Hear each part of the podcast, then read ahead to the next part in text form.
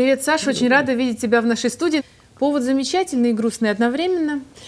26 сентября день рождения Ильи Кормильцева. Кто это такой для уральцев, э, говорить не нужно. И именно по этому поводу ты приехал с лекциями рассказать про нашего земляка. И знаешь, первый мой вопрос такой. Насколько Кормильцев типичный свердловчанин? Все говорят про эту нашу некую общность. С одной стороны, вроде такой космополит, а вроде бы и наш. Что ты думаешь на этот счет? Прямо джих в десятку. Я буквально за несколько часов до интервью нашего с тобой, э, я был в твоей шкуре и брал интервью у Жени mm. Кормильцева. Мы сидели у него дома, так прямо по-уральски душевно. И э, я гносеологические корни семьи я знал, ну, примерно второе, третье поколение. А мы с ним дошли до битвы на ошибке, и остались фотки. Значит, дедушек, дедушек.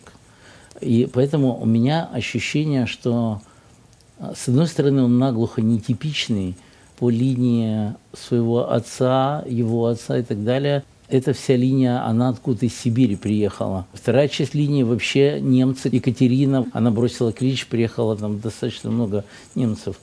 Э, по линии матери там вообще польские крови. Я вчера на лекции демонстрировал фрагмент из фильма «Сон в красном тереме». Угу. Это фильм конца 80-х. Там Кормильцев говорит, что у него не получается писать вне Свердловска тогда еще. То есть в тот момент, там, условно, 88 год, ему ну, практически 30, он корнями пророс в Свердловск. А с другой стороны, когда он закончил школу, первое, что он сделал, он сорвался из Свердловска, я знаю подробности, можно сказать, сбежал в Ленинградский государственный университет имени Жданова, но не осилил местный климат.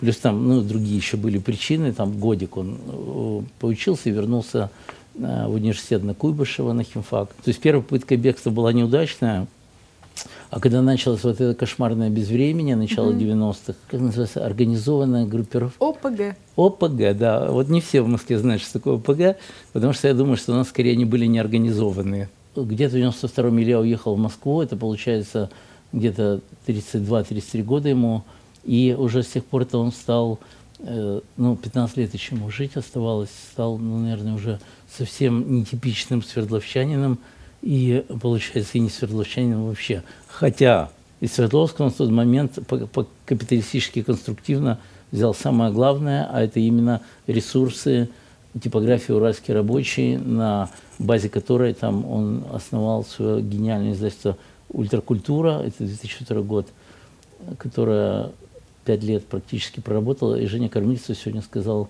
мне в интервью для книги – очень классную фразу. Я до первой половины фразы думался. Он сказал, говорит, ну такое издательство, которое делал Илья Кормильцев, оно единственное было в стране и, возможно, единственное во всем мире. С одной стороны, корнями здесь, и человек, который говорит, что а, не писать песни не в Свердловске у него не получается, но потом и «Чужая земля» альбом, и «Титаник», mm-hmm. и «Крылья», и «Яблоки Тай», четыре последние альбома Наутилуса, в основном они были написаны не уже в Москве.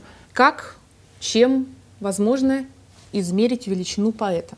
Ты поймешь, о чем я говорю. Угу. Это не так давно было. Этим летом сотрудники Яндекса с помощью нейронных сетей записали абсолютно новый музыкальный альбом, может быть, ты про это слышал, в стиле песен Егора Летова. Угу. То есть они подбирали, они говорили о том, что нужно а, сделать стилизацию чего-то культового, но это культовое должно быть достаточно маргинальным. И даже объясняли, что имеют в виду. То есть вот, например, Хармса «Машина» машина, робот, бездушный, угу. может угу. написать похоже, классно. Угу. Александра Сергеевича Пушкина ну не может. Угу. Слишком много подтекстов, контекстов, угу. сюжетных угу. переплетений угу. и так далее. И, наверное, в этом сравнении, вот в этой парадигме, угу. на этом конкретном примере понятно, почему один наше все, а другой просто талант и, может быть, даже гений, но угу. тем не менее. Чем измерить величину поэта, как ты считаешь? И какова эта величина, если говорить о кормильцеве?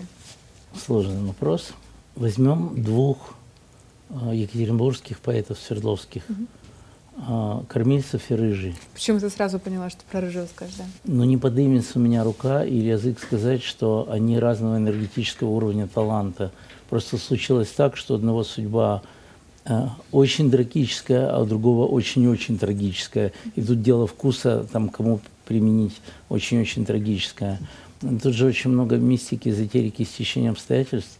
Допустим, у Ильи первая его рок-проект был «Урфин Джуз», Мгм. песни, которые невозможно назвать народными, там, и они были э, даже, может, где-то по-своему, по-хорошему коряво-элитарными. Дальше Кормильцев, как и многие там герои рок-н-ролла, герои моих книг, тот же горячо мной любимый Сергей Анатольевич Курехин, капитан, попадают на слом эпох. Вот эти тектонические сдвиги, сдвиги конец 80-х, начало 90-х. Не факт, что ты помнишь, но у меня остались такие ощущения щемящие, когда наши национальные сборные спортивные выходили на первенство мира, на Олимпийские игры, и какой-то период не было гимна. Я помню, да. Помнишь, да? момент. 91-92 год, там англичане, американцы, молодые люди приезжали сюда э, с разными мотивациями, а еще отсутствовали обменные пункты, к примеру, да? И поэтому на вот этом сломе эпох э, оно волной выкидывало людей, так или иначе связанных со словом и слогом с одной стороны, а с перформансами э, с другой стороны, э, на щит подбрасывала. Написал либо в 2016 году, спустя это сколько, 30 лет, скованный одной цепи, написал бы Кормильцев, другая ситуация, может, он еще более радикальную бы вещь написал, может, он бы сделал текст для Пусирайт, это можно думать только. Контекст, эпоха, географическая, вот очень сильно влияет, да. Я допускаю, не будучи ни экспертом по Серебряному веку русской поэзии, ни по там, эпохе Пушкина, что были не менее, не менее сильные мастера слова, но вот так судьбинушка повернулась, что одних выхватывало, а других не выхватывало Но тем не менее, для тебя Кормильцев гений? во множестве ипостасей, во множестве ипостасей, и э, такой сейчас будет очень пронзительный, откровенный момент. Я понимаю, что те 12 лет, когда мы с ним общались плотно и жили недалеко друг от друга, э, наше общение, наверное, все-таки напоминало, вот сейчас я допер до этого, такую чуть-чуть тусклую лампочку, которая уже садится. То есть она 220 вольт, а сейчас там 40 работает, а то и 15. Потому что, в общем-то, основная тема общения были рок-н-ролл. То есть это могло иметь практический характер, там, Наутилус Помпилиус, написание э, мною каких-то текстов для него, там, э, его интервью для меня, там были с авторами, там, в книге «Видение научился видения». И сейчас я понимаю, оба нормально, человек улетел на небеса, а ты с ним э, 89% всего остального ни разу за 12 лет не пообщался, потому что ты, Александр Кушнер, даже не догадывался, что еще есть миллионы тем. Ты спросила про гений, и э, будь такая мистическая возможность, господи, сколько бы еще вопросов задал, о чем угодно, только не о рок-н-ролле. А тогда даже в голову не, не приходило. Тяжело, наверное, это осознать, но отчасти... Да, я скажу, не очень приятно. Да. Но ответ на это осознание это как раз то, что ты делаешь сейчас. И книга, и лекции. Ну, может, да, может. Просто тут очень важно не рефлексировать. Вот если тебя прет, тебя штырит, и вот так джиш, и приходит там, ты сама видела 150-200 человек в Ельцин-центре на лекцию, а в Москве в электротеатре Юхананова на Тверской 23 и в Еврейском музее толерантности просто сотни людей приходили. И это не магия лектора, а это фактура, это заслуга кормильцу, безусловно. Есть ощущение ренессанса и новой волны интереса к нему. Про Наутилус сейчас не могу не сказать, потому что уже первый раз упомянул. Странно даже, что в нашей Да, беседе да. через несколько минут только возникло это название. Факт, который заставил меня серьезно задуматься, я не поняла, как отношусь к этому. Про тот момент, когда летом 2006 года он написал открытое письмо Бутусову. Бутусов э, выступал перед молодежным движением «Наши», э, организованное администрацией президента, ну, тут вся подоплека понятна, можно Мгм. даже не обсуждать. И Кормильцев написал в открытую, не позвонил Да, ему, да, сказал да. «Слава», там, не- Да, да. и так далее.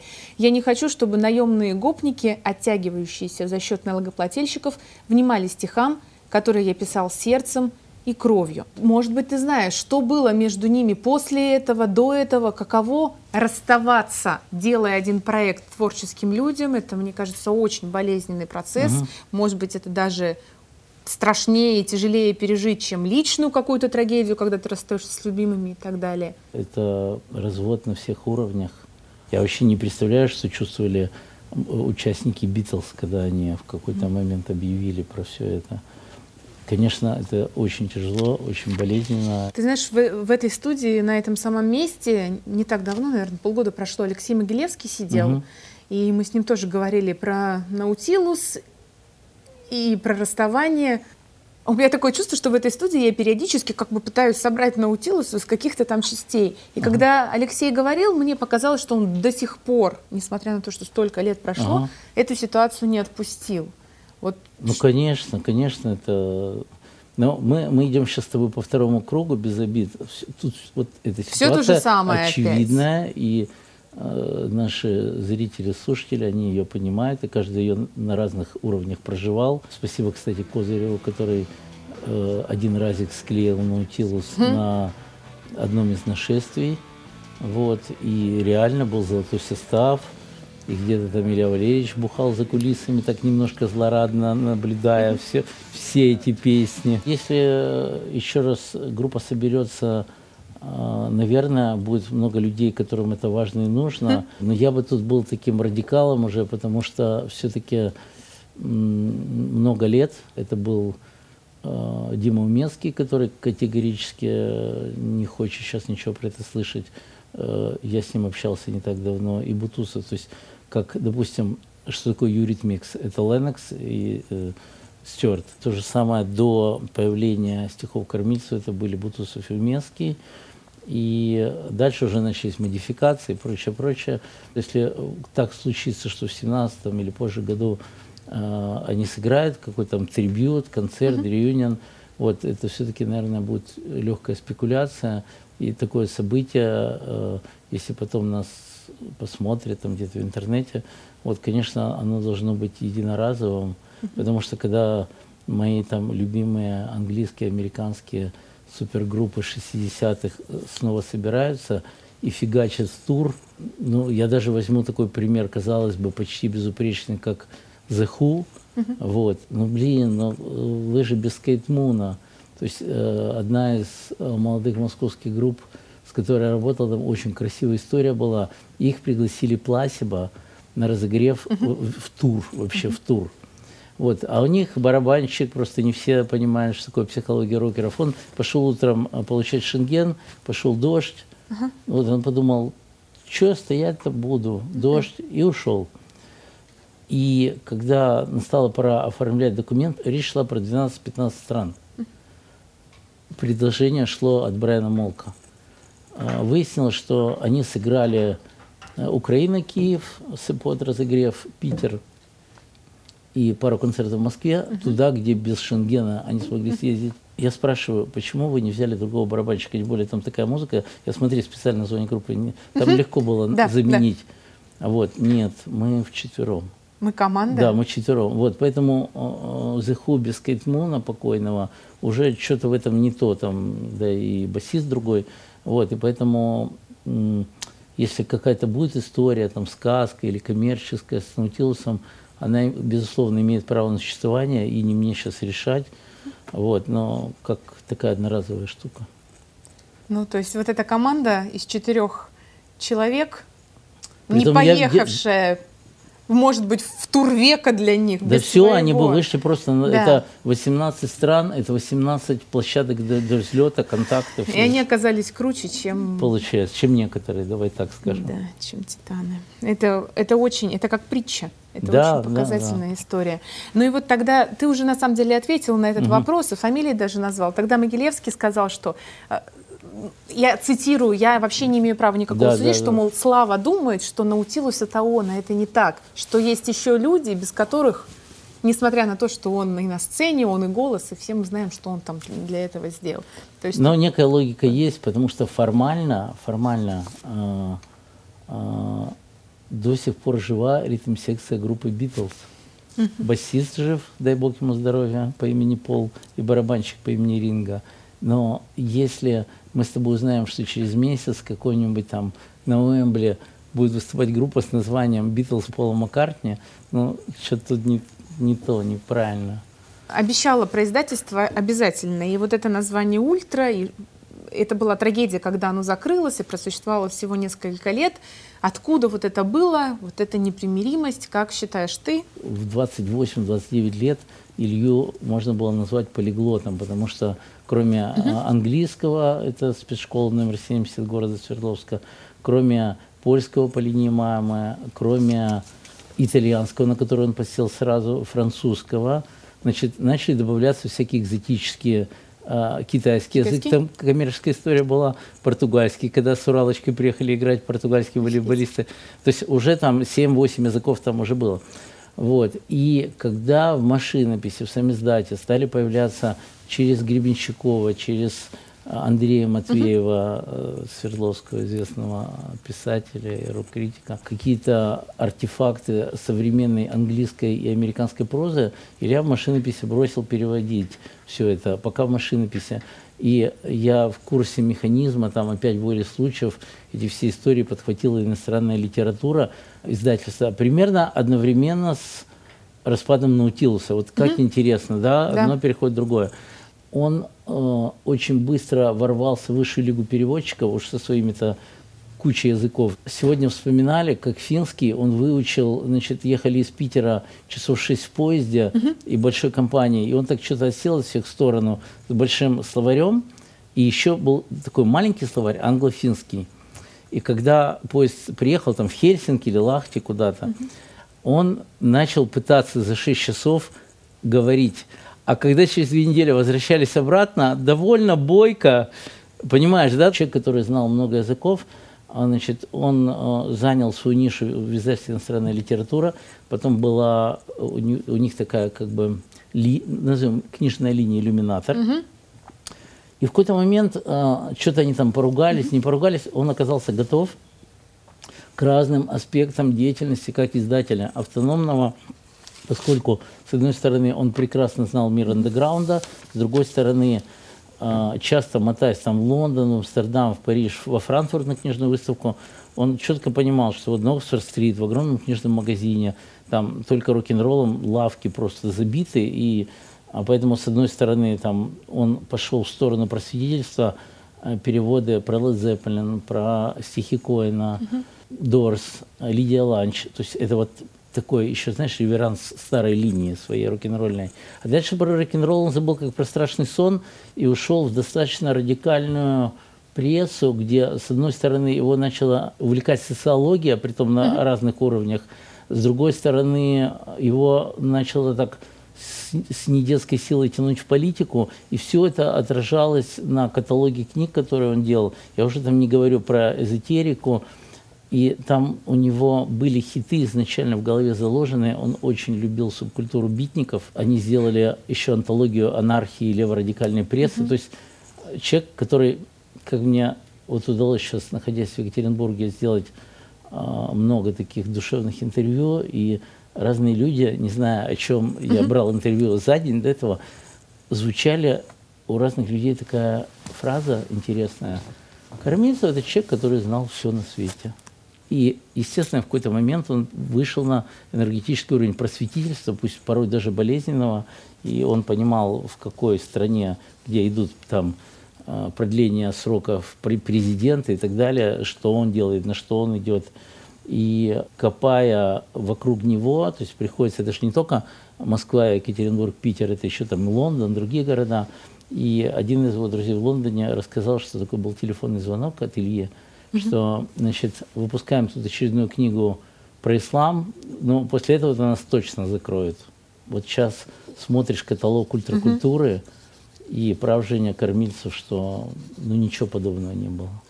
Ну, вот про эту фразу, про то, что он знал все на свете, он знал, что ультракультуру тоже закроют, но не могло быть. Иначе эта история... Ты знаешь, как знал? Это же такие интуитивные вещи. Именно. А принять не мог все да, равно. Да, и да. Вот... Шел до конца. Да, слушая на твоей лекции о том, насколько это его психологически подломило, потому что действительно он туда вкладывался. Ну, он во все, что не делал, вкладывался. А, душой, сердцем, кровью, как он сам говорил. Слушай, есть хорошее слово пассионарий. Mm. Вот. Три семьи, четверо детей, как минимум, это то, про что я могу знать из открытых да, да, источников, да. две веры. То есть, будучи уже взрослым, а, осмысленным, угу, состоявшимся угу. человеком, в 95-м он угу. крестился, и говорят, что перед смертью он принял ислам. Я и, верю в эту версию, да. И ты веришь, и многие угу. тоже его друзья это подтверждают. Угу. Чего он искал? Вот это, мне кажется, просто как человеку. Не про творчество эта угу. история, не про гениев, просто про людей. Когда у тебя три семьи, в одном браке дети, в другом двое, в третьем браке ребенок, когда ты меняешь веру, я знаю одного такого человека, и я вижу, что он еще, который четырежды менял веру, и он не нашел. Вот угу. что искал Илья Кормильцев и нашел ли? Как думаешь? Смотри, я знаю одного великого артиста, который шел таким же путем, не в плане семьи детей, а в плане веры по фамилии Боуи, или как они любят говорить, Бауи, Дэвид Бауи. Вот. У него мы не можем спросить, но мы можем, когда э, у тебя в студии будет сидеть Борис Борисович Кременщиков, который, которого тоже жизнь так мотала, вот, а я тебе еще желаю такой вопрос задать Бобу Дилану, э, у которого был христианский период, буддийский период и так далее. Для художника это абсолютно нормально, mm-hmm. я уверен. И э, если кого-то из великих ушедших назвали там хамелеон новой волны и так далее, то есть путь поисков – это путь художника. Вот, Господи, это клинически пошло, то, что я сейчас говорю, но это так. Про семьи детей, там, например, я понимаю, что первая семья, там, это вообще была студенческая семья, uh-huh. он юн был, все тут без комментариев. Долго очень вторая семья и двое детей, Лиза Игнат, и потом уже переезд в Москву, там уже географически, uh-huh. все уже Москва, Лондон. Поэтому э, высокий темп жизни.